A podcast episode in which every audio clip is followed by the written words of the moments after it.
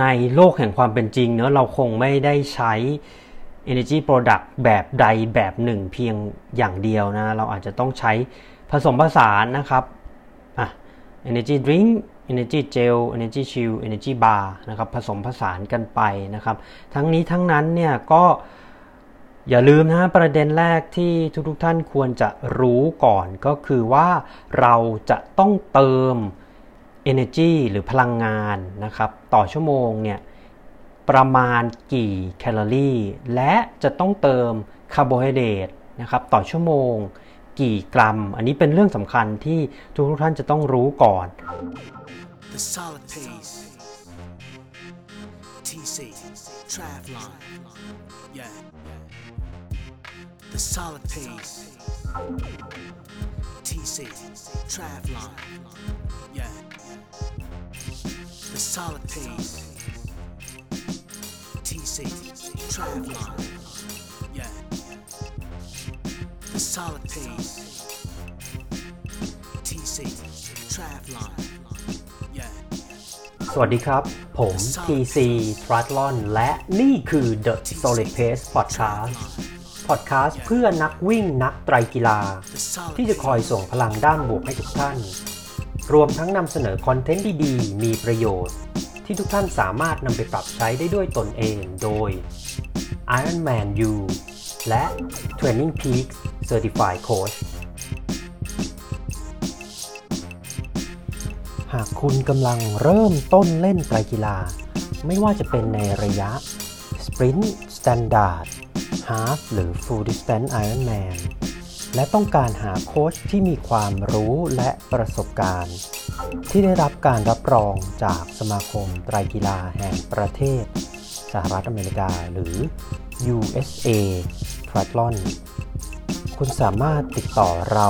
ได้ที่ Line ID at tc triathlon หรือคลิกเข้าไปดูรายละเอียด online coaching service ของเราได้ที่ www tc triathlon com coaching package ถ้าคุณมีความฝันว่าครั้งหนึ่งอยากจะวิ่งเบอร์ลินมาราธอนแต่ไม่สามารถได้สล็อตการวิ่งหรือร่างกายยังไม่พร้อมที่จะซ้อมไประยะ full marathon เลิศสิริ sport travel ขอเสนอ Berlin half marathon tour package แพ็กเกจทัวร์ที่การันตีว่าคุณสามารถได้สล็อตการวิ่ง half marathon ในเส้นทางที่คล้ายคลึงกันกับเบอร์ลินมาราธอนและพาคุณไปท่องเที่ยวต่อที่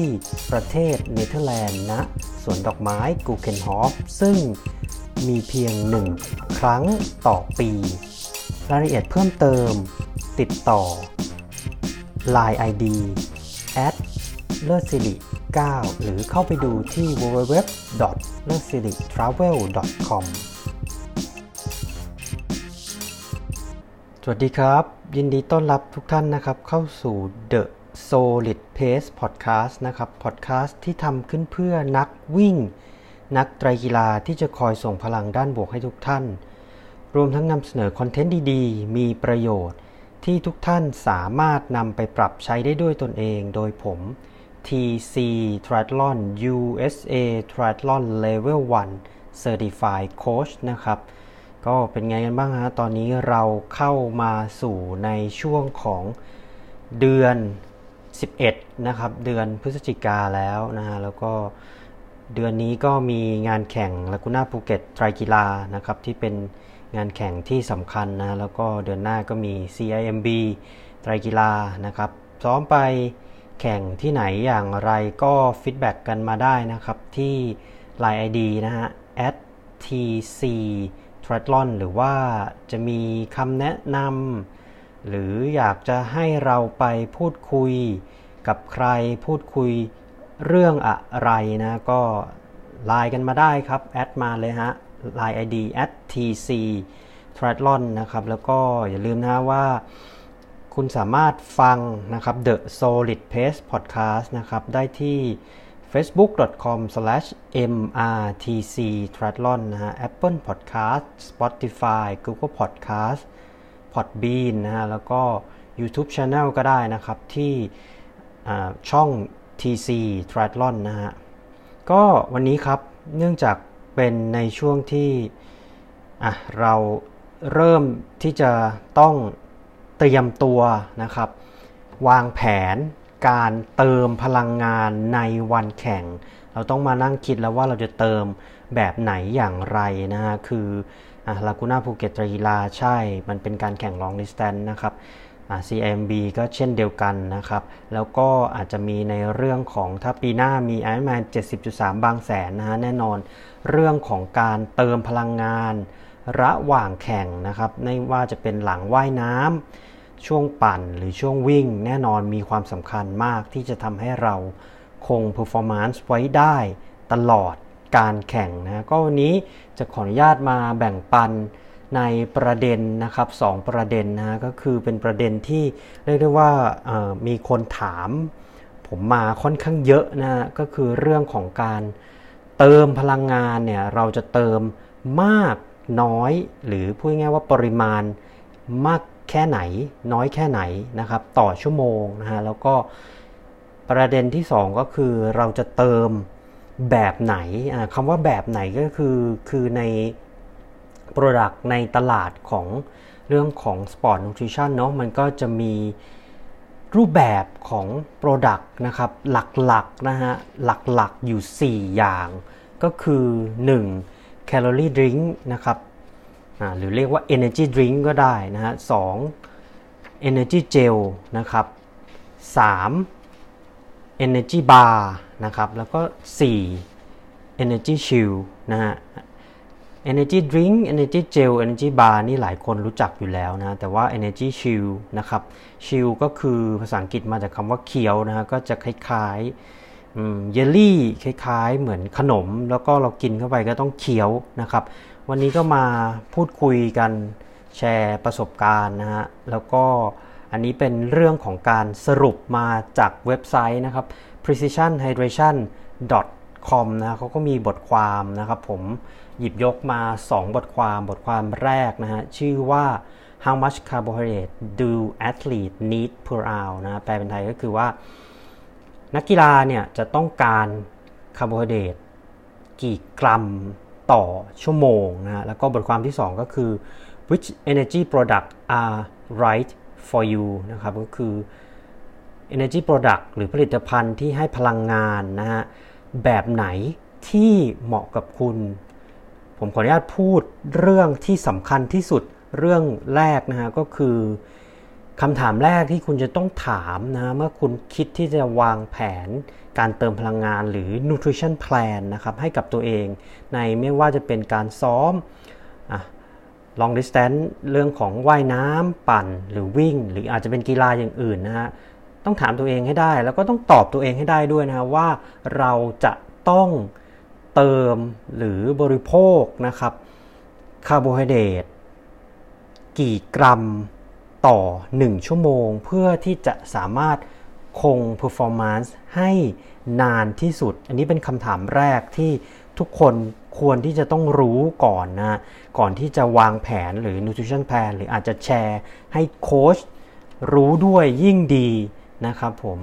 คือในบทความของ precisionhydration.com เนี่ย เราก็อาจจะเคยได้ยินนะว่าคำแนะนำทั่วๆไปเนี่ย ส่วนใหญ่เขาก็จะแนะนำให้ ทานนะครับ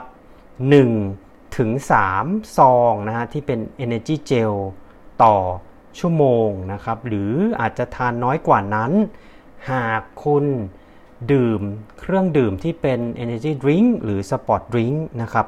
แต่คราวนี้นะฮะเรามาลองดูกันลึกๆนะว่าเอาจริง ๆ แล้วเนี่ยเราควรจะเติมตามคำแนะนำแบบทั่ว ๆ ไป แบบนี้หรือไม่นะครับผมก็คำถามแรกนะฮะคือหลาย ๆ ท่านอาจจะงงว่าเฮ้ยทำไมเราจะต้องเติมคาร์บเข้าไปในช่วงเวลาของการที่เราออกทางไกล ซ้อมยาว แข่งทางไกล แล้วก็มีความเข้มข้นในระดับของการออกกำลังกายที่ค่อนข้างสูงนะฮะคือแหล่งพลังงานหลักนะครับที่ร่างกายจะดึงมาใช้นะฮะมาจาก สิ่งที่เรียกว่าไกลโคเจนนะครับ เป็นรูปแบบของกลูโคสโมเลกุลนะฮะที่ถูกเก็บสะสมไว้ที่กล้ามเนื้อและตับอ่อนนะครับ ซึ่งไอ้เจ้าตัวไกลโคเจนเนี่ยมันจะสามารถรองรับนะครับหรือเพียงพอกับการออกกำลังกายที่เป็นการออกกำลังกาย ความเข้มข้นระดับสูงนะฮะในช่วงเวลานะครับเป็น เรนจ์ช่วงเวลาในระหว่าง 90 ถึง 120 นาทีคราวนี้เราก็จะเกิดคำถามต่อไปว่า แล้วจะเกิดอะไรขึ้น ถ้าฉันไม่เติมเลย แล้วฉันออกกำลังกายแบบหนักหน่วงไปนานกว่านั้น เมื่อไกลโคเจนหมดร่างกายก็จะเริ่มดึงแหล่งพลังงานหลักจาก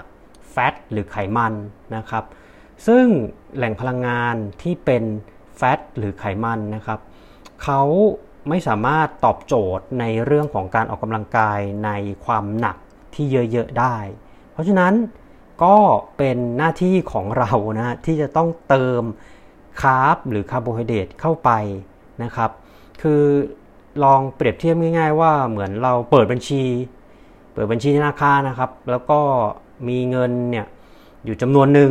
พอแข่งเราก็ใช้เงินใช้เงินใช้เงิน แต่เราไม่เติมเข้าไปเลยสุดท้ายเงินนั้นมันก็หมดนะฮะถ้าเราเติมเข้าไปโดยผ่าน Energy Product เดี๋ยวเราจะมาพูดนะว่า Energy Product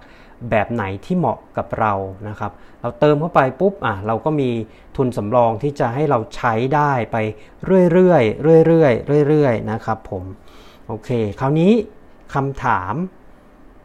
หลักเลย เราจะต้อง หรือควรจะเติมคาร์โบไฮเดรตนะครับ กี่กรัมใน 1 ชั่วโมงนะฮะคราวนี้การเติมคาร์โบไฮเดรตเนี่ยผมสรุปมาจากบทความใน precisionhydration.com นะ คือเขาเติมเนี่ยเพื่อให้เรารักษา performance ที่ดีไว้ได้นะครับเพื่อไม่ใช่แบบแค่จบการแข่งนะฮะเขาก็แยกนะครับเป็นประเด็นนะครับ 3 หัวข้อนะฮะโดยใช้ในเรื่องของเวลาการออกกำลังกายมาเป็นการแยกนะฮะหนึ่งถ้าเราออกกำลังกายน้อยกว่า 1 ชั่วโมงนะครับแน่นอนว่าสิ่งที่เราเก็บสะสมไว้นะครับไกลโคเจนของเราเนี่ยเพียงพอนะครับแล้วก็สามารถ top up หรือพอเราออกกำลังกายเสร็จเนี่ยพอเรากินอาหารนะครับตัว สารอาหารมันก็ไป top upแล้วก็สามารถที่จะคือไม่ได้ล่อยหลอไปเยอะฮะก็ไม่จำเป็นที่จะต้องอห่วงหรือกังวล หรือว่าต้องเติมอะไรที่มัน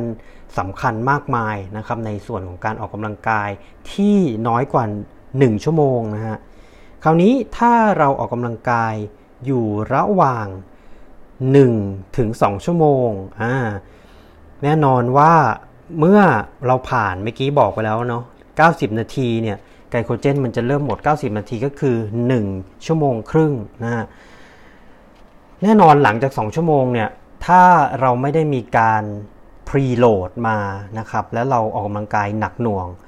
คาร์บหมดแน่นอนนะฮะบทความนี้เขาก็แนะนำให้นะครับ มีการเติมนะครับ เติมคาร์โบไฮเดรตนะอย่างน้อยนะครับ ประมาณ 60 กรัมนะฮะ60 กรัมต่อชั่วโมง ในกรณีที่เราต้องออกกำลังกายอยู่ระหว่าง1ถึง2ชั่วโมงนะครับอืมก็ลองไปดูนะครับ ฉลากข้างๆ Energy Gel นะครับหรือ Energy Drink ของทุกๆทท่านดูนะฮะว่าใน 1 หน่วยบริโภคเนี่ยมันให้ คาร์บกี่กรัมอ่าแล้วเราจะได้มีไอเดียในการที่จะวางแผน nutrition plan ของเราวางแผนการเติมพลังงานนะฮะอะคราวนี้ถ้าเราออกกำลังกายมากกว่า 2 ชั่วโมง อันนี้ก็แน่นอนว่าเข้าไปสู่ในเรื่องของถ้าวิ่งก็อาจจะเป็น half full marathon นะครับ หรือ ultra marathon ถ้าไตรกีฬาก็แน่นอนระยะ standard หรือ 70.3 หรือว่า full distance Ironman นะฮะ เมื่อเราผ่านขีด 2 ชั่วโมงไปแล้วนะฮะ มีความเป็นไปได้ครับ ที่เราจะต้องเพิ่มการเติมจำนวนกรัมของคาร์โบไฮเดรตต่อชั่วโมงมากขึ้นนะฮะ ทั้งนี้ทั้งนั้นนะครับ เราอาจจะลองที่ 60 กรัมต่อชั่วโมง แล้วค่อยๆ เพิ่มเป็น 70 80 90 กรัมต่อชั่วโมง ดูปฏิกิริยาตอบสนองของร่างกายนะว่า หากเราเติมมากขึ้นมากกว่า 60อาอาจจะไปถึง 80 หรือ 90 เนี่ยร่างกายเราสามารถย่อยและนำคาร์โบไฮเดรตเหล่านั้นไปใช้ได้หรือไม่นะฮะนี่ก็ต้องเป็นสิ่งที่เราอาจจะต้องทดสอบในช่วงเวลาของการซ้อมใหญ่นะครับ อาจจะเป็น long run หรือ long ride หรือว่าเป็น big day นะครับ big training day นะฮะโอเคอะเดี๋ยวประเด็นถัดไปนะครับ ก็จะขออนุญาตมา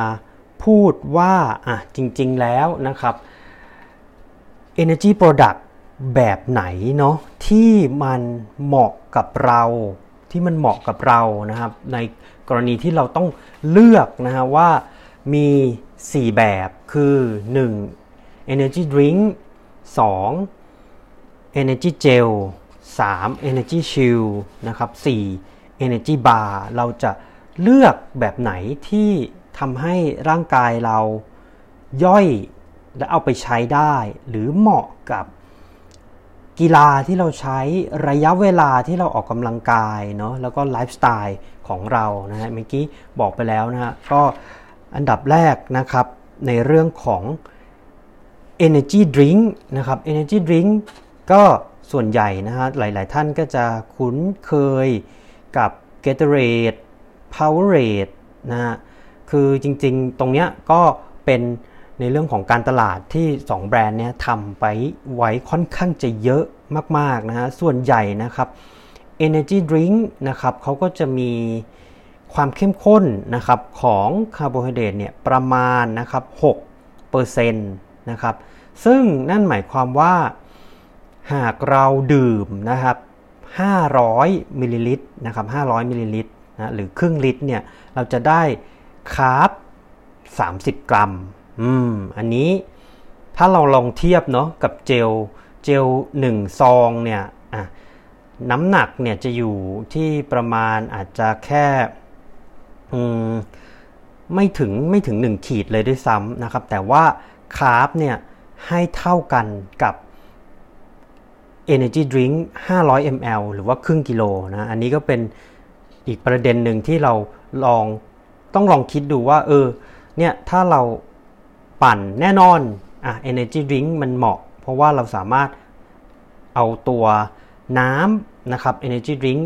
ไปบนจักรยานเราได้ แต่ถ้าเราวิ่งแน่นอนเราต้องหา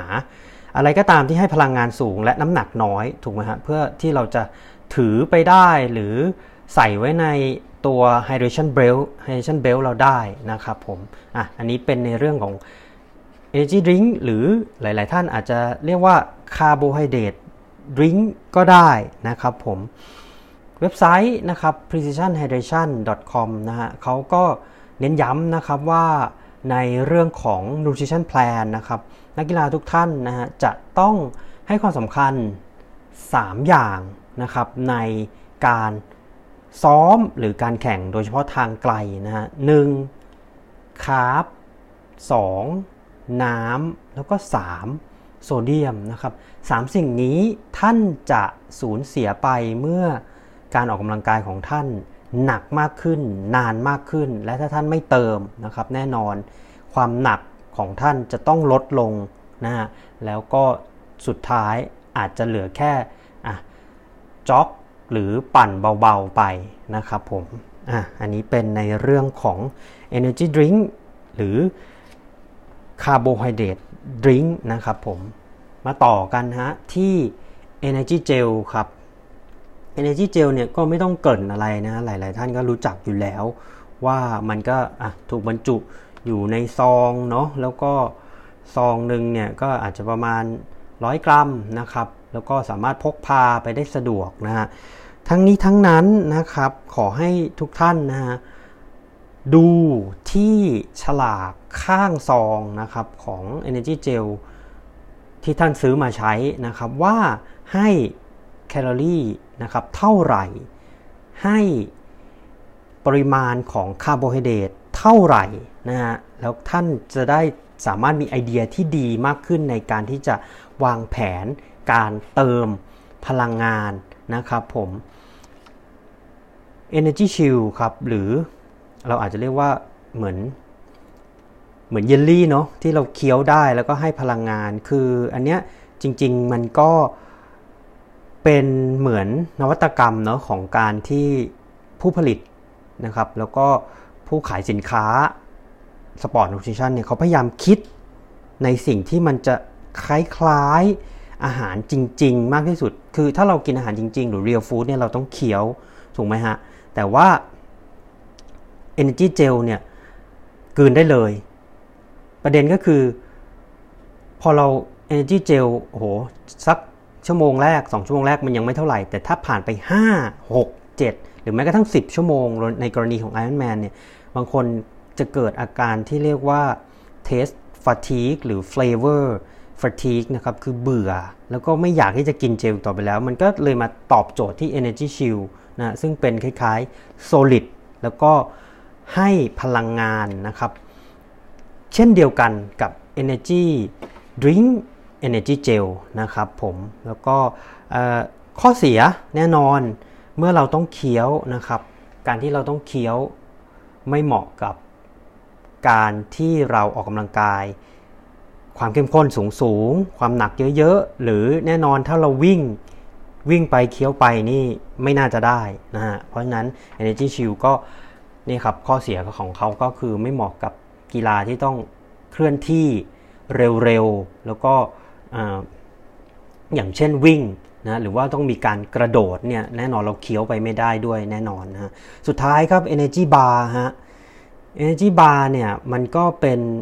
เหมือนสิ่งที่วงการสปอร์ตนูทริชั่นพยายามที่จะทำให้สิ่งสิ่งเนี้ยไปคล้ายกับ real food หรืออาหารที่แท้จริงมากที่สุดนะฮะ Energy Bar ข้อดีของเขาก็คือมี สารอาหารครับมี carb มีโปรตีน มี fat หรือไขมันนะครับ แล้วก็แน่นอนถ้าเราแข่งทางไกลซ้อมทางไกลเนี่ยได้แกะบาร์กิน มันก็เหมือนได้กิน คล้ายๆที่จะเป็นอาหารที่จริง ๆ เหมือนเรานะฮะแต่ว่าแน่นอนฮะการเคี้ยวการกลืนนะครับมีปัญหาเหมือนกับ Energy Chew ฮะเพราะนั้นจะเหมาะกับ Ultra Distance ไม่ว่าจะเป็นวิ่งทางไกลหรือปั่นทางไกลนะครับเหมาะนะแต่ทั้งนี้ทั้งนั้น Energy Bar แน่นอนคุณทานไปแล้ว คุณก็ต้องดื่มน้ำตามนะครับสรุปฮะข้อดีข้อเสียนะครับ carbohydrate drink Energy Gel Energy Chew แล้วก็ Energy Bar นะครับ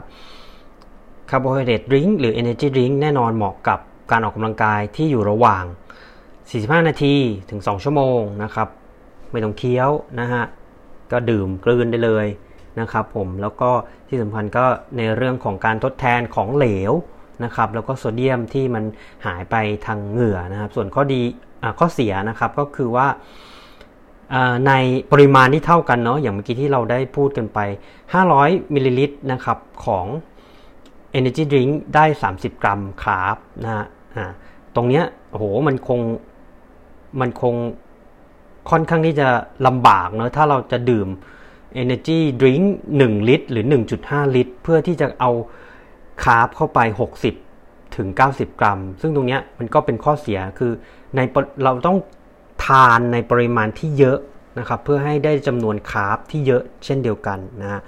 มาดูเรื่องของเจลครับ ก็ข้อดีพอสะดวกในการพกพานะครับ แล้วก็เราสามารถ พกพาได้หลาย ๆ อัน เมื่อเราพกพาหลาย ๆ อันแน่นอนในเรื่องของคาร์บนะครับพลังงานเราก็เอาไปกับตัวเราได้เยอะด้วยนะฮะข้อเสียนะครับอืมบางท่านกินเจลกินเจลไปเรื่อย ๆ ก็เกิด flavor หรือ texture fatigue นะฮะแล้วก็ไม่สามารถกินเจลได้นะครับผมแล้วก็หลาย ๆ ท่านที่อาจจะ แกะเจลไม่สะดวกเนาะบางทีในช่วงของการปั่น ถ้าการแกะเจลแล้วมันทำไม่ได้เนี่ยเราเราอาจจะต้องปล่อย 2 มือ ซึ่งบางทีถ้าปล่อย 2 มือมันก็มันก็ไม่มันก็ไม่สะดวกที่จะต้องเหมือนหยิบเจลหมุนอะหมุนเข้าหมุนออกอะไรเงี้ยก็เป็นข้อเสีย นะครับสำหรับเจล แต่ในกรณีที่ถ้าเจลเป็นในลักษณะที่เป็นฉีกซองเนี่ยโอเคได้ มันก็สะดวกในการที่เราจะเอาพกพาไปตอนปั่นนะครับผม Energy Shield ครับอะคือเขาก็ออกแบบมาเนาะเพื่อให้นักกีฬาเนี่ยมีได้เคี้ยว ได้รู้สึกความรู้สึกเหมือนเรียลฟู้ดนะครับแล้วก็รู้สึกพึงพอใจมากกว่าในการที่จะกินเจลนะฮะข้อเสียแน่นอนครับ ถ้าเราออกกำลังกายที่เป็น High Intensity หรือความเข้มข้นระดับสูง การเคี้ยวการกลืนมีปัญหาแน่นอนแล้วมันก็ไม่เหมาะนะครับผมแล้วก็บางบางทีถ้าเราเอาตัว Energy Chew เนี่ย ไว้ในซองเนาะเราก็ต้องแกะซอง ถ้าบางทีเราใช้มือสองข้างแกะไม่สะดวก เราก็กินไม่ได้ก็ไม่ได้เติมพลังงานนะฮะ Energy Bar ครับ ข้อดีเขาก็จะมีสารอาหาร โปรตีน fat นะครับ carb ไฟเบอร์นะครับ ซึ่งพอเรากินเข้าไปเนี่ยเราจะรู้สึกแบบเออรู้สึกได้คล้ายมากที่สุดเหมือนกับการกินอาหาร จริงๆนะฮะข้อเสียคือในเมื่อสารอาหารมันเยอะเนี่ยความเหนียวความเข้มข้นของตัว texture เนี่ยมันก็ค่อนข้างที่จะเยอะ เพราะฉะนั้นการเคี้ยวการกลืนนะครับอืมเรียกได้ว่าใกล้เคียงกับเหมือนกินอาหารจริง ๆ ซึ่งก็ต้องกินน้ำตามเข้าไปนะเพราะฉะนั้น เรื่องของความเหมาะสมเนาะกีฬาก็อาจจะต้องเป็นในเรื่องของ ultra distance ที่มันจะต้องมีการเดินไปกินไปอย่างเงี้ยอาจจะพอได้นะครับผมคราวนี้นะฮะในโลกแห่งความเป็นจริงเนาะเราคงไม่ได้ใช้ energy product แบบใดแบบหนึ่งเพียงอย่างเดียวนะ เราอาจจะต้องใช้ผสมผสานนะครับอะ energy drink energy gel energy chew energy bar นะครับผสมผสานกันไปนะครับ ทั้งนี้ทั้งนั้นเนี่ยก็อย่าลืมนะประเด็นแรกที่ทุกๆท่านควรจะรู้ก่อนก็คือว่าเราจะต้องเติม energy หรือพลังงานนะครับ ต่อชั่วโมงเนี่ยประมาณกี่แคลอรี่ และจะต้องเติมคาร์โบไฮเดรตนะครับต่อชั่วโมง กี่กรัม อันนี้เป็นเรื่องสำคัญที่ทุกท่านจะต้องรู้ก่อนนะฮะก็มีแบบสอบถามครับเป็นออนไลน์ questionnaire ฮะ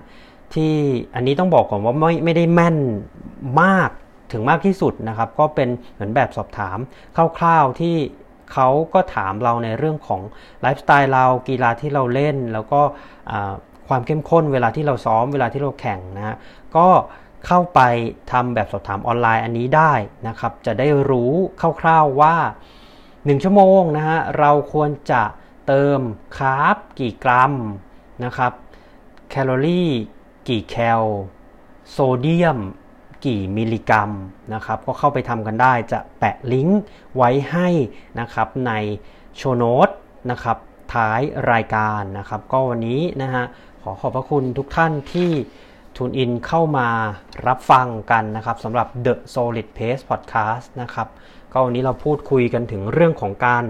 เติมพลังงานนะว่าเราจะเติมเท่าไหร่ต่อชั่วโมงนะฮะคือปริมาณมากหรือน้อยนะแล้วก็เราจะเติม Energy Product หรือผลิตภัณฑ์ที่ให้พลังงานเนี่ยแบบไหนอย่างไร ทุกๆแบบก็มีทั้งข้อดีข้อเสียนะครับ เลือกแบบที่เหมาะกับ ตัวเอง ไม่ว่าจะเป็นไลฟ์สไตล์ตัวเอง ร่างกายตัวเอง ชนิดกีฬาที่คุณเล่น แล้วก็ระยะเวลาที่คุณเล่นกีฬา แล้วคุณจะสามารถมีเซสชันการซ้อม แล้วก็วันแข่งที่ดีที่สุดอย่างที่คุณตั้งใจครับ ขอบคุณทุกท่านมากครับ สวัสดีครับ หากคุณมีนักวิ่ง นักไตรกีฬา หรือผู้ที่อยู่ในวงการ endurance sport ไม่ว่าจะเป็นชาวไทยหรือชาวต่างชาติ ที่คุณอยากรู้จัก หรือมีหัวข้อที่คุณอยากให้เราพูดถึง คุณสามารถแนะนำรายการได้ที่อีเมล info at tc t r i a t l o n com หรือทักไลน์เรามาได้ที่ Line ID at tc t r i a t l o n